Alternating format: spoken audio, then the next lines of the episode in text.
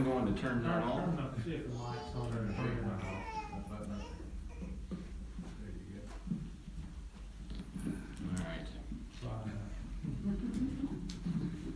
Got enough going on up here, you know. I have.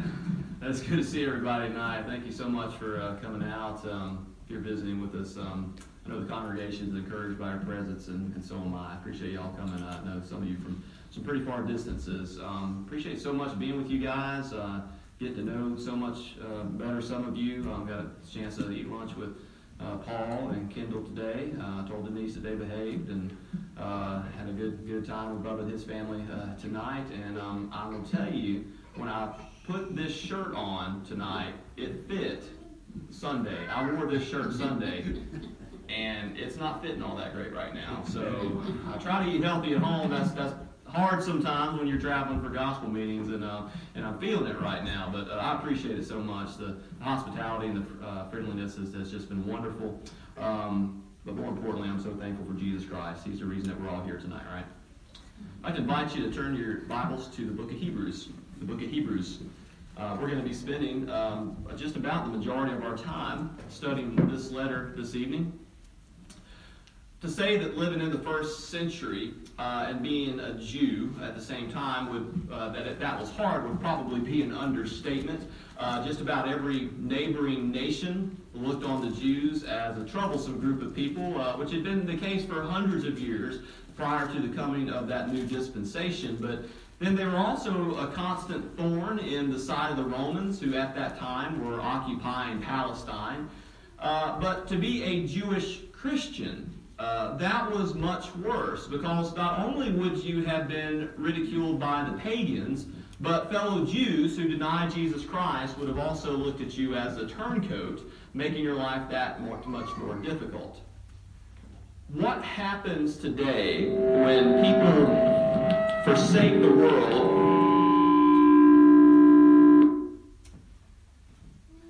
what happens today when people forsake the world uh, to become Christians, only to find themselves facing ridicule and persecution.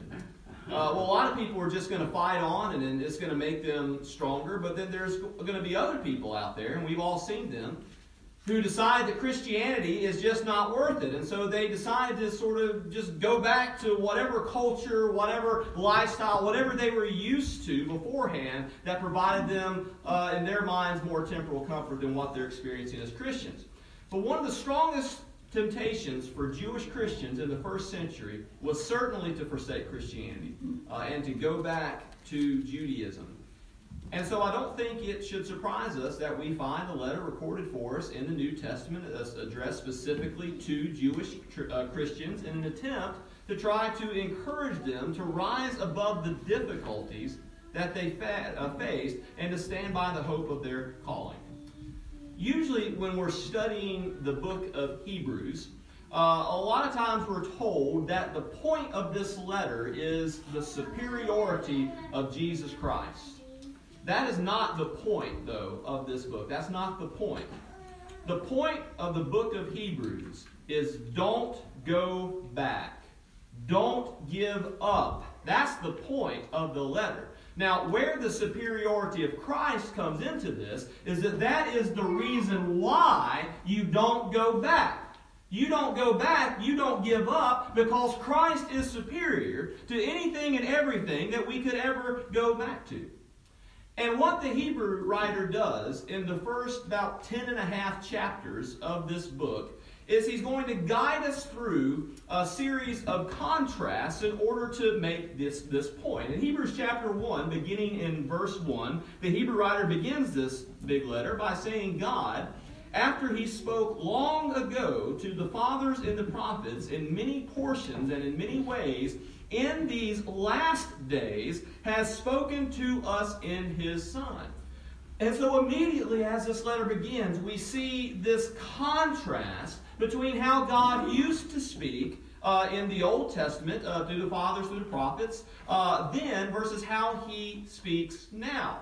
In past times, God spoke his will to men and prophets through visions and dreams, and these men of God uh, who he spoke through were faithful and they were true to the message that God delivered to them, though the message that was given was fragmented. But none of them could occupy or compare to the message that has now been delivered through the Son of God, Jesus Christ Himself, the one who would usher in the complete and full revelation of God. Who is the Son of God? The Hebrew writer goes on to say in verse 2 whom he appointed heir of all things, through whom also he made the world. And he is the radiance of his glory and the exact representation of his nature, and upholds all things by the word of his power. When he had made purification of sins, he sat down at the right hand of the majesty on high, having become as much better than the angels, as he has inherited a more excellent name than they. Now, that brings us to the first major argument in the letter to the Hebrews. We've got Christ versus the angels. Now, angels were highly regarded by all the Jews as servants of the Almighty God. They, they were wholly full of dignity, majestic, if an angel appeared to us right now in this building, not in the human form, but, but in the angelic, glorified form, we, we would be trembling with fear and awe. We would all be down on our knees. We would just be so overcome by such a presence. In Old Testament times, men, men would have just fallen down. They would have tried to worship some of these angels as they did and to offer sacrifices to them, much to the angel's displeasure. And if an angel of God spoke, a word from God, not only would there be fear on behalf of the one who was receiving the message, but you could be sure that every single thing that that angel said was going to come to pass. And so the Hebrew writer brings up angels for this reason. Let's see how these angels, who you Jews so highly respect and praise and adore, let's see how they compare to Jesus. Verse 5. For to which of the angels did he ever say, You are my son, today I have begotten you? God never said that to any angel, did he? And again, I will be a father to him, and he shall be a son to me. God never said that to an angel either. Verse 6 And when he again brings the firstborn into the world, he says, And let all the angels of God worship him. Here we see that these mighty angels, as powerful and as dignified, as majestic as they were, they were commanded to worship Jesus Christ. In verse 7, and of the angels he says, who makes his angels winds and his ministers a flame of fire. Here we see that as powerful and as mighty as angels were, they were merely ministers. They're merely servants to God. But who is Christ? Verse 8. But of the Son, here's the contrast. Of the Son, he says, Your throne, O God is forever and ever. And the righteous scepter is the scepter of his kingdom.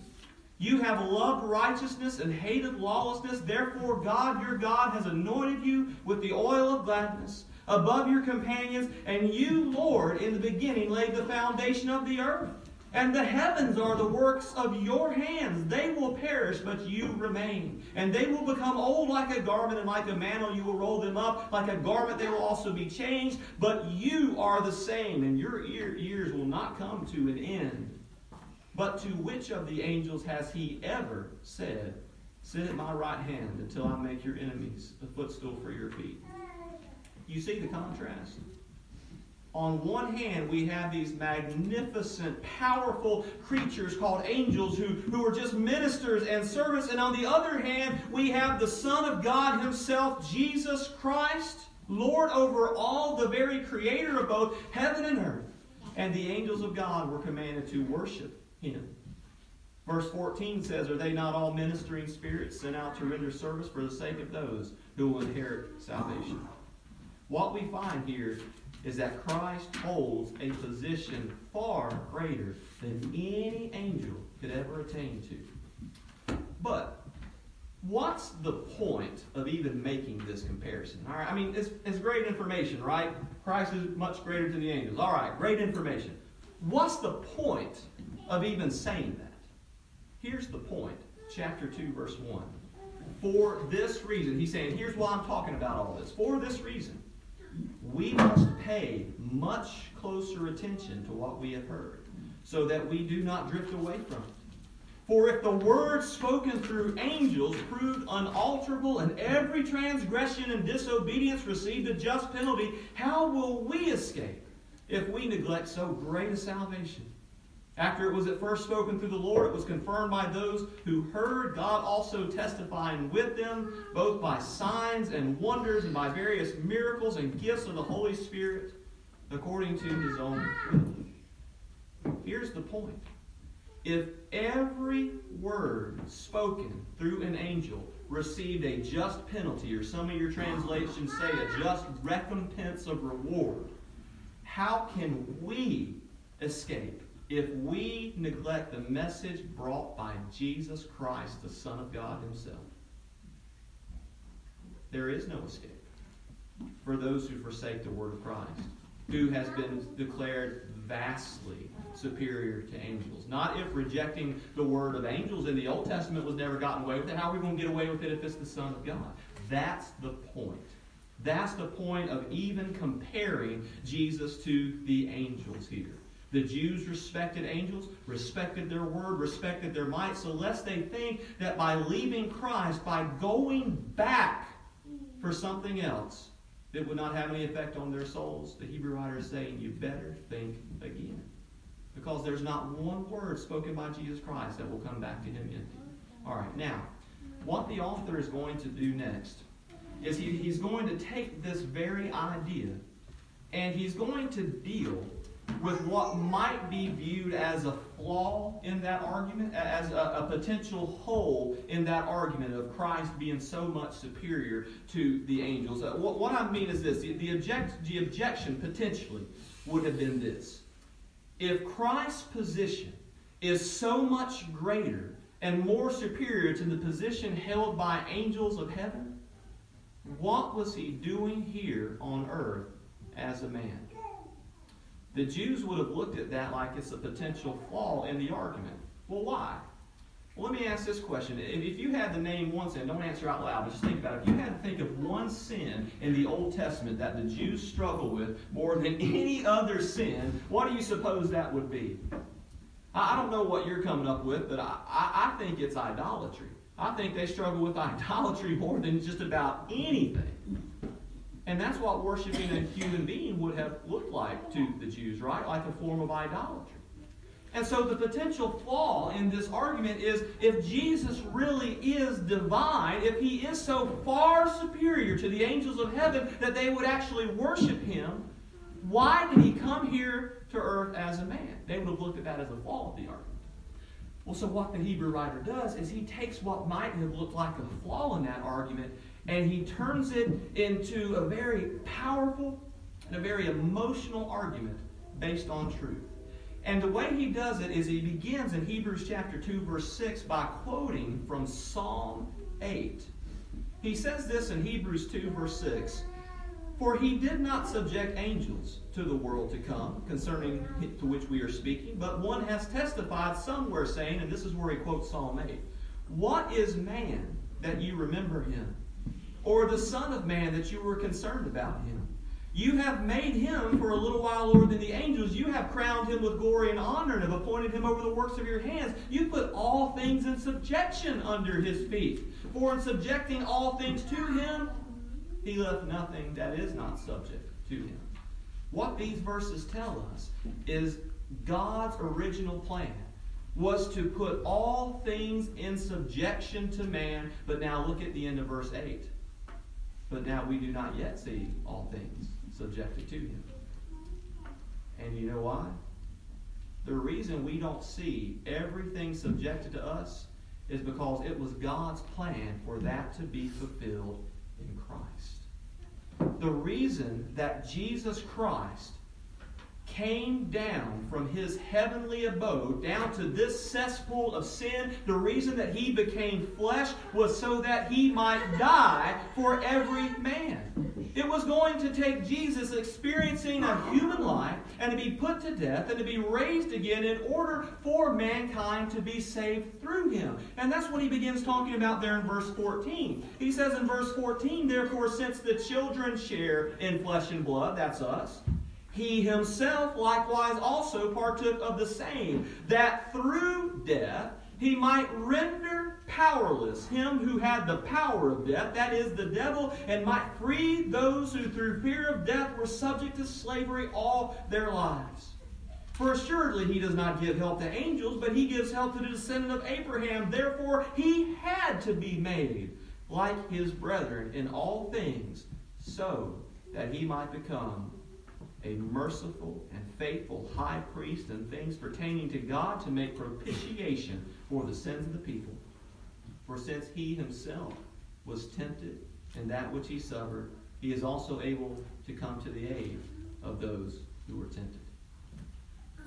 What he's saying is this ain't no flaw in the argument.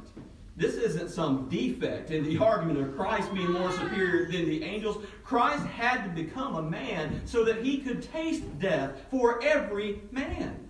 It wasn't angels who needed help on this earth, it was man. This was no weakness in the writer's argument. This was the ultimate sacrifice, brethren, that had to come down from heaven itself.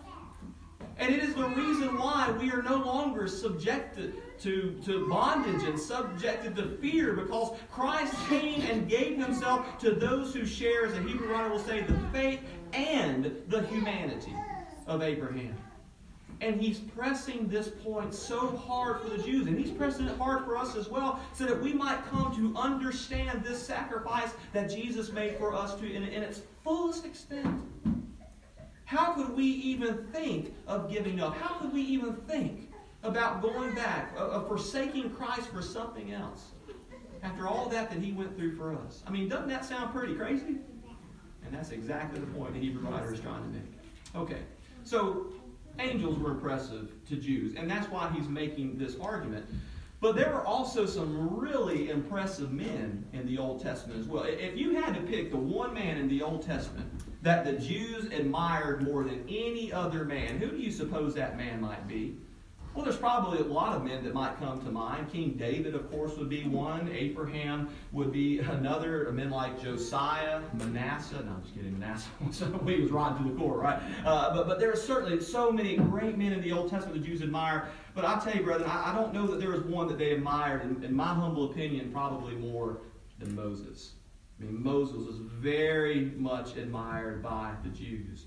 And so, what the Hebrew writers want to do now is he's going to say, okay, we talked about angels. You guys love angels. Why don't we talk about Moses now? Moses was as highly regarded of an individual in Hebrew history that you're ever going to find. He led these people out of Egyptian bondage as the lawgiver. He, he was the epitome of weakness. And yet, what the Hebrew writer is going to do in chapter 3 is he's going to give them two reasons why Jesus Christ is even better than Moses. First of all, in chapter 3, in verses 1 and 2, the Hebrew writer tells us that both Moses and Jesus were faithful in all of God's house. There's no question about the faithfulness of either of these two men. But then the Hebrew writer goes on to say that Jesus is worthy of more glory than Moses because Jesus built the house, and the builder of the house is more worthy of honor than the house itself. You know, we drive by beautiful homes and uh, maybe a very wealthy uh, neighborhood, and, and, we admire what we see. Who, who deserves the credit for that house being beautiful? Do we drive by a house and go, "Oh, that's a that's a wise ho"? We, we, we don't say that, do we? Well, we don't admire the house itself for what it is. We admire the one who built the house. See, as great as Moses was, the Hebrew writer is making the point that he's only a part of the house of God. But Christ both designed and he built the house. And because of that, he's worthy to receive more glory. The second argument he makes is suppose within this beautiful house there's a faithful servant and there is the owner's son, and he's also very faithful. Now, Moses was faithful in all of God's house, according to Numbers chapter 12 and verse 7, one of the most faithful. But Christ wasn't just faithful as a servant, was he? Christ was faithful as a son, as God's only son over the house that he built. So, in their temptation, in the Jews' temptation to forsake Christianity for Judaism, these Jews were about to put their faith in a servant over the Son. But the Hebrew writer warns them in verse 6 that they are only going to get to stay in God's house if they hold fast to God's Son, through whom is their confidence in the boast of their hope. hope. Now, here's the main point of this. Remember, I said that the Hebrew writer wasn't just comparing Jesus to angels just to give us a bunch of information to chew on. No, he's trying to make a point by these comparisons. What's the point of comparing Christ to Moses? It begins in verse 7 and continues on throughout chapter 4. Here's the point in a nutshell Moses was indeed a great leader, led Israel out of Egyptian bondage, and didn't the Israelites, they had all these great spiritual advantage under Moses' leadership, right? But as great as a, of a leader as Moses was, what happened to those Israelites in the wilderness? They fell. They fell under the leadership of a man like Moses. They fell in the wilderness. And if those under Moses, who was a lesser servant of God, fell because of unbelief, what will happen to us if we become guilty of unbelief when we're being led by the Son of God Himself? That's the point. You want to talk about a heinous sin? That's it. Giving up, going back when we are being led by the Son of God Himself. And so the encouragement in chapter 4 and verse 1 is therefore, Hebrews 4 verse 1, therefore let us fear. If while a promise remains of entering his rest, any one of you may seem to come short. In other words, be diligent that you enter this rest so that you don't fall away because of the same examples of disobedience. That's the point. Okay. Now, these two arguments, Christ versus the angels, Christ versus Moses, that covers most of four chapters in the book of Hebrews. Chapters 5 through 10, I can't cover it as slowly as I did the first four chapters. We're going to be here about two hours. Y'all going to start throwing stuff at me. I don't want to do that. So, what I want to do is I just want to look at chapters 5 through 10 very quickly. I just want to look at three things very quickly in this chapter, uh, three more comparisons in detail. Uh, and the first one is going to be the high priesthood. We're going to look at that. Then we're going to look at the tabernacle, and then we're going to look at the sacrifices. And we're not going to spend a lot of time on this, but I want to make sure that we get the point. First of all, in chapter 5 and 6 and 7 as well, he talks about the high priesthood. Now, who was the high priest in the Old Testament? It was Moses' brother Aaron, right? Aaron was the first high priest that was ordained by God. Now, this was a system, this high priesthood, it was a system that God came up with in which there would be a mediator an intercessor between God and man. But it was far from a perfect system. There were flaws in this system from the very beginning that the high, of when the high priest was ordained. From the very first day that Aaron wore those linen white garments, do you know what every Israelite would have or should have observed about him? They should have been thinking, here is our mediator between us and God. And one day he's going to die. And you know what? He did die. Aaron did die. And then his son Eleazar took his place as high priest, and he wore those priestly garments. And then later on, Eleazar died as well, didn't he? And then his son Phinehas wore it, and on and on and on and on. The fact that there was this continual succession of high priests, brethren, that made it pretty obvious that they didn't yet have the perfect high priest, which is ideally what you would want in a system such as this in order for it to work as the way, the way that it should. But here's what's so amazing. I know I told you that we were going to be in the book of Hebrews most of our time, but look in Psalm 110 very quickly. Psalm 110. Here's what's so amazing. A thousand years before Christ ever came to earth, the Holy Spirit inspired David to write these words in Psalm 110 and verse 4. And here's what he said You are a priest forever after the order of Melchizedek. And without going into that in a lot of detail, what it means is that God's intention was never to leave the Levitical priesthood as it was, where you had one high priest dying after another in a constant succession. And then think about that little gap in between where there was no high priest, when they were about needing to ordain the next one because the previous one just died, and then you don't have a mediator for that small amount of time. It was never God's intention for that to remain. God, in the meantime, was preparing a perfect high priest one in which death's grip could not hold, but who would live forever to make intercession between God and man. And that high priest was Jesus Christ.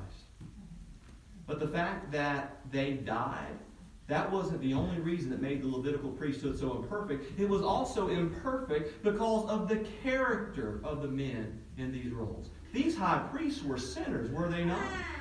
From Aaron all the way down the line, the high priest committed sins before God. So think about how concerning it would be for a, a, man to mediate before God. And what he's basically saying as he's making intercession is, Here I am, a sinner, making intercession on behalf of these sinners. That, that's a bit cringeworthy to think about, isn't it? So before Aaron could ever go in and make atonement for the sins of Israel, he had to make atonement for his all sins, just as Eleazar did and all the rest of them. But in the case of Jesus, he did not begin his term as high priest until after his death, and then he rose to never to die again, made a high priest forever after the order of Melchizedek, and he never had to make atonement for his sin because he had no sin. Jesus Christ was completely sinless. And that's why back in Hebrews chapter 4 and verse 16, the Hebrew writer could tell us, Therefore let us draw near with confidence to the throne of grace, so that we may receive mercy and find grace to help in time of need. Because in Jesus, we can have confidence that our sins are forgiven and our prayers are heard and that mercy will be extended by virtue of not our character, not on the virtue of some dying man or some sinful man, but on the virtue of the one who continues to intercede for us day after day. So, why on earth, if I'm a Jew, would I reject that high priest than Jesus, who is far more superior to those high priests of old? Why would I go back? Why would I give up? I mean, that's kind of silly to think about. And yet, that was their temptation. And then there's a tabernacle to consider, uh, which he begins talking about in chapters uh, 8 and 9. You know, if, if you were a priest coming into the holy place day after day, and I, I just I just imagine myself in that situation, being honored to be in that situation. I, am going into the holy place, and I'm, I'm you know tending to the showbread, tending to the lamp, tending to the altar of incense. Well, what's in my mind every single time that I enter that holy place? You know what's in my mind? I'm thinking, man, there's that veil. And right on the other side of that veil is the Ark of the Covenant and that mercy seat, and that's where God's presence is dwelling. And I just don't think you could have been a spiritually minded priest without thinking, boy, I'd love to go back there. Oh, I'd love to be there, right, standing right there in the presence of God. Oh, that'd be great. But you couldn't. Never. You could never go back there as long as that uh, dispensation lasted. You were forbidden. No ordinary priest could go back there. Only the high priest was allowed to go back there, and that was only one time of the year on the Day of Atonement. And this isn't in the Bible what I'm about to tell you, but according to Jewish history, they would tie a rope around the high priest's waist when he went back there just in case he did something wrong. God struck him down. They didn't have to go back there and get him. They just drag him out with the rope. Uh, the Bible doesn't tell us that, but the Jewish tradition does. That, that's just how, how fearsome it was just to be back there where God Himself is. But also think about this. Think about what the tabernacle must have looked like the very day that it was set up for the first time. Have you ever thought about the fact that you could have probably walked around that tabernacle and looked at it and you could have probably noticed a scratch, maybe a tear, uh, some defect, some fault? You know why that's the case? That was the case because this earthly tabernacle that was set up during the day of Moses, it was decaying from the first day that it was erected because it was corruptible. And it could not last forever. And because it could not last forever, just as those ordinary high priests could not last forever, for that very reason, it was never intended that they would last forever. Not the tabernacle. But now, 1 Peter 2 and verse 5 tells us that we, Christians, we've become priests of God, and now we have a high priest who has passed through the heavens, and he doesn't have to worry about just going into the most holy place one time a year. He lives there. He lives there, right at the right hand of God, always in the presence of God, making intercession for us daily. He lives there, in the holy place. And you know what else he has told us, brethren? He said, that one day we're going to join him. Right there in the presence of God. The point is, why would we give that up? Why, why would we go back? Why would we go back to this inferior tabernacle when we have the perfect tabernacle waiting for us in heaven? I mean, doesn't that sound pretty foolish? That we would give that up, that we, we would go back? You know, the tabernacle in the Old Testament, we, we act like it was the real tabernacle. It wasn't even the real tabernacle. The tabernacle in the Old Testament, brethren, it, it was a model. It was just a model and could not do what the real tabernacle in heaven can do. But we have an eternal tabernacle waiting for us, and this high priest that we serve, Jesus Christ, is granting us privileges that Old Testament priests never could. Why would we pass that up? And then very quickly, there, there were the sacrifices. How many sacrifices do you think were offered in the Old Testament? I mean, millions, billions of sacrifices. I can't even fathom. I think about alone how many sacrifices were offered at the dedication of the temple. When Solomon had that thing built, it just blows my mind, but just so many. I can't even comprehend the number. So imagine the perception of these Jewish people year after year after year as they witness countless animal sacrifices taking place. I, I, just have to think that the only conclusion that could have been drawn is we just don't have the perfect sacrifice yet because we just we have to keep doing this over and over again surely the ultimate sacrifice has not yet arrived but when jesus died on the cross he supplied us with a sacrifice whose worth could never be exhausted, whose worth could never be diminished, accomplishing what the blood of bulls and goats could never do. And if we have that kind of sacrifice that came from heaven, how could we give up on that and go back to the blood of bulls and goats? How could we give up that sacrifice for anything else? It doesn't, brethren, it doesn't matter if the subject is Judaism or not. How could we give up the sacrifice of Jesus for anything? All right, now some of you are wondering right now, what in the world is this dude talking about? Why is he telling us about all this, this Judaism stuff? I'm not a Jew. I don't have to worry about going back there. I, am not here thinking that anybody in here came in here to DC and said, boy, I need to be here at church because I, for about an hour today, I was really tempted to go back to the tabernacle over there in. I, am not under that impression at all. So some of you might be wondering, well, where, where are we going with this? Well, here's where we're going with this. The, the authors logically made his point to Jews, right? He, he's, he's logically shown us why it's ridiculous to forsake Christ, given how superior he is to anything and everything we might go back to. But what he's going to do now in Hebrews chapter 11 is he's going to try to pierce our hearts by asking us to practically consider the faith and the perseverance of some of the greatest Bible characters of old. And I want to look at just three of them, and then the lesson is going to be yours. And I think you're going to see why we're doing this. I want to talk about Noah in Hebrews 11 and verse 7. Hebrews 11 verse 7 says that by faith Noah, being warned by God about things not yet seen, in reverence prepared an ark for the salvation of his household by which he condemned the world and became an heir of the righteousness which is according to faith. You've got to imagine what it must have been like to everybody, to, to everybody during that time to just be going about their daily business, working, going home, getting up, going to work, doing what they do. And here's Noah out here building this gigantic boat. I mean, he's building this big boat. Why is he doing it? He's doing it because God warned him about things he had not yet seen, things that were going to occur during his lifetime. You see, Noah walked by faith and not by sight. In other words, what the Hebrew writer is telling us here that is that Noah was given a choice. And he was given the same choice that everyone else had. And Peter also tells us that Noah was a preacher of righteousness.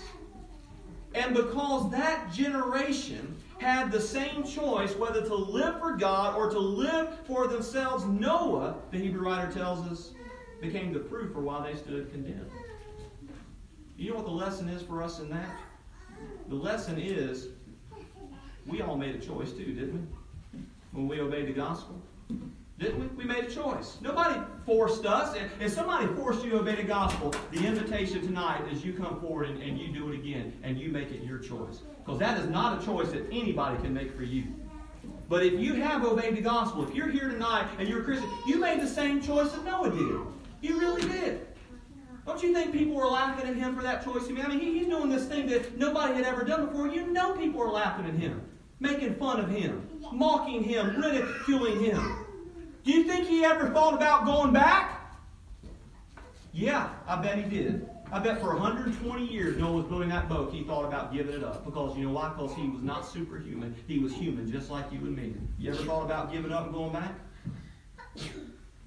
Uh, we're not building figurative, uh, literal boats, but we're building figurative ones, aren't we? We're doing things that other people look down on us for, that other people mock us for, that other people ridicule us for. We've tried to preach the gospel out there. We know what it's like to be rejected when we try to talk to people about Jesus Christ. We know what it means to be called names like Campbellites and things of that nature. We know what it feels like to be called self-righteous, to be accused of being judged. All the same kind of things that were probably happening to Noah back then.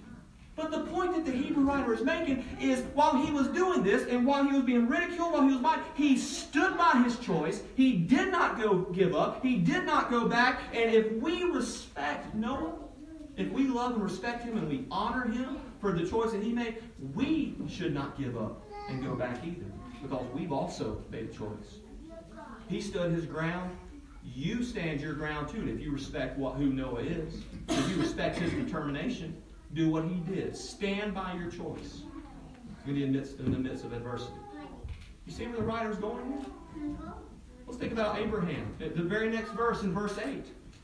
By faith, Abraham, verse 8, when he was called, obeyed by going out to a place which he was to receive for an inheritance. And I love this. He went out not knowing where he was going. He had no idea. Abraham didn't know. When Abraham began his journey of faith, this text tells us that he had no idea where that faith would take him. He didn't know. God didn't tell him where he was going. Abraham, you know what he had to do, brother? It's real simple. He had to do the same thing you and I have to do when we obey the gospel. He had to do it by faith. And he, we, we had no idea, some of us, we just had no idea where our faith was going to take us. I, I didn't. Uh, did you? You think somebody told me 30 years ago I'd be standing up preaching the gospel in the pulpit? You think I would have believed that? I had no idea where my faith was going to take me. Abraham didn't either. You think he ever thought about going back? It's not like God struck down the Ur of Chaldee after he left. it. Abraham could have gone back. You ever think he was tempted to do it? Um, when I was in South Africa preaching, uh, been there twice, but the first time was in 2002. Um, I was preaching in a little um, in a little city called Richards Bay. It's in northeastern South Africa. Uh, uh, is where the Zulus live, and they were meeting um, in a library in Richards Bay. And I, was with a brother named Scott Tope. I don't know if anybody's ever heard of him. Known Scott for years. Um, and as we were greeting some brethren, there walked in a 16-year-old young Zulu girl who had black eyes, a busted nose. She looked like somebody just just beat her up tremendously. And so I asked Scott, I said, what happened to that young girl? Apparently, she had just obeyed the gospel uh, just a few days beforehand. And when she went home and she told her parents what she had done, they beat her. And then they brought in two men from their Zulu tribe to beat her, and they raped her. And the parents tried to intimidate her into giving up Christianity, and she would not do it. And they kicked her out of the house and said, Don't ever come back.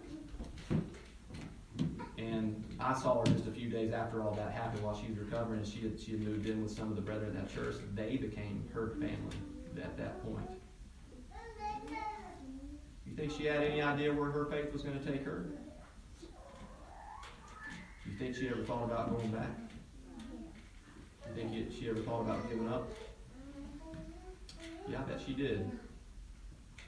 But when I went back to South Africa in 2015, I took my wife with me. I didn't get a chance to go up to Richards Bay, but I did ask about this girl. She's doing good. She's she's got her own family, her own children. And I just think, all the stupid, silly reasons, brethren, that we have for giving up on Christianity. Somebody hurt my feelings in the church. I'll be ashamed of ourselves. We just have no idea what it's like in other places of the world. And that's the point that I think he's making about Abraham. Abraham, he could have gone back if he really wanted to. He could have gone back to the Ur of Chaldea if that's where his heart was. God wouldn't have stopped him. But the point is, he didn't go back. He stayed the course God was taking him. And he, of course, he went through countless trials. But the point is, Abraham didn't give up. He didn't go back. He was looking for a city with foundations. And the point is, if, if, if we admire Abraham, how about this? If we admire that young girl thousands of miles away who made a choice much more difficult than most of us are going to have to make in our life, if we admire her for what she did, how about we don't go back for inferior reasons to what she had to go through? And then finally, Moses, of course. Let's just go back to Moses. Uh, verse 24. It says, By faith, Moses, when he had grown up, refused to be called the son of Pharaoh's daughter choosing rather to endure ill treatment with the people of God than to enjoy the passing pleasures of sin, considering the reproach of Christ greater riches than the treasures of heaven, for he was looking to the reward. I, I don't think any of us are going to know what it was like being Moses growing up in Pharaoh's house. I mean, with all the luxuries that came with that kind of sophisticated living. And yet, Moses gave up everything that men count value and he became a giant of faith as a result. Why did Moses make a choice that involved prolonged struggle and adversity? The text tells us he was looking ahead. And you know what? When you're looking ahead, you know where you're not looking? You ain't looking back. When you're looking ahead, when you're focused on the cross, when you're focused on reward, you're not looking back, brethren. And that's why Moses didn't go back. Moses' mind uh, uh, was mindful of the glories yet to come. And he leaned on that in times of trouble. Do you admire Moses for that? Do you read about Moses and the, the 40 years of wandering and how he was so mistreated by those brethren? Do you, do you admire him for how he stood up for those sinful brethren even when they were trying to kill him? Do you admire him for how he persevered? Well, he didn't go back. So the question is will we follow his example and look ahead instead of looking back? He didn't give up, he didn't go back, and neither should we. Folks, there was always an easy way out available to these men and women that Hebrews 11 talks about. All those struggles, all those tortures would have stopped if they would have merely denounced their faith. But they did not give up. Again, we think our trials are so tough, we think we can't handle them, but we're told that these men resisted to the point of bloodshed. And try being spread over a table and sawed in half, which the Hebrew writer alludes to, and he doesn't tell us uh, the name, but Jewish history tells us that this was Isaiah at the hands of Manasseh. I don't know if that's true. That's not in the Bible. That's what history tells us. But try having rocks thrown at your body until you die, like Stephen had happened to him in Acts 7. Try being dragged to death. That's what they say happened to Mark by the people of Alexandria, the Jewish history. Try being led down a road having to carry a tree that you created with your own hands, only to have your hands and feet nailed to them as our Lord did. And yet, even our Lord didn't go back. And you know, know why our Lord didn't go back? Hebrews 12 tells us exactly why he didn't go back. Hebrews 12, verses 1 through 3. It tells us, therefore, since we have so great a cloud of witnesses surrounding us, let us also lay aside every encumbrance and sin which so easily entangles us, and let us run with endurance the race that is set before us, fixing our eyes on Jesus, the author and perfecter of faith, who for the joy set before him endured the cross, despised the shame, and sat down at the right hand of the throne of God. For consider him who has endured such hostility by sinners against himself, so that you will not grow weary and lose heart. Why did Jesus not go back? Because he was looking ahead for the joy set before him. That's what we're told. We think we have it so rough. We think our trials are so bad. And folks, I say this to my shame. we've got it made compared to them. We really do. And I think for that reason more, we need to hold steadfast.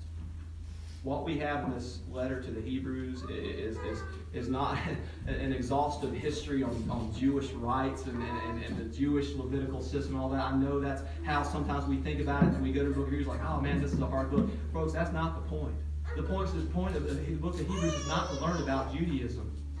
The point of the book of Hebrews is he's giving us incentive why we should never go back and why we should never give up. And that's my encouragement to you tonight.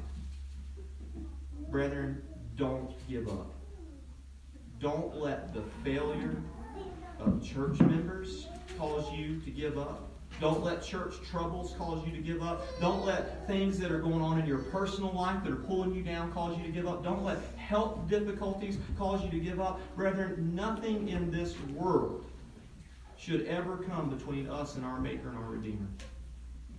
My encouragement to you tonight is to live a faith worth imitating. Because when the going gets tough, the tough get going. And that's what Christians are to be. We're thick skinned, we're tough. And let's go out there and be that way as we encounter a hostile world, a world that's hostile to our faith. Let's show them that we live for Christ. And to live to Christ is, is the best thing we could ever do. If you're here tonight and um, if you're not a Christian, of course we would encourage you to consider starting this journey. It's going to be the best journey you're ever going to start. There's nothing else you're going to do in this life that is going to ever be greater than becoming a child of God Himself. And if you believe that Jesus is the Son of God and you're willing to repent of your sins and to start living a life anew and you're willing to confess that Jesus is the Son of God, we can baptize you back here for the forgiveness of your sins. And I understand because I'm human and I've been here too that there's been temptations to go back in this room because I've been tempted to go back. If you're here tonight and you feel overwhelmed, that something's going on in your life and you feel like after all the prayers that you've uttered, you, you just can't seem to kick it and, and you just feel like uh, Christianity might not be something you want to seriously consider, please don't leave here tonight without letting us know how we might be able to help you. And we invite you to come forward and let us know so we can all pray for you together. If you don't feel inclined to do that, we'd like to talk to one of us in private. Uh, we, we want to help you. We all have the same goal here. It's trying to get to heaven with you with our God for all eternity. Let us help you do that tonight while we stand, while we sing. Who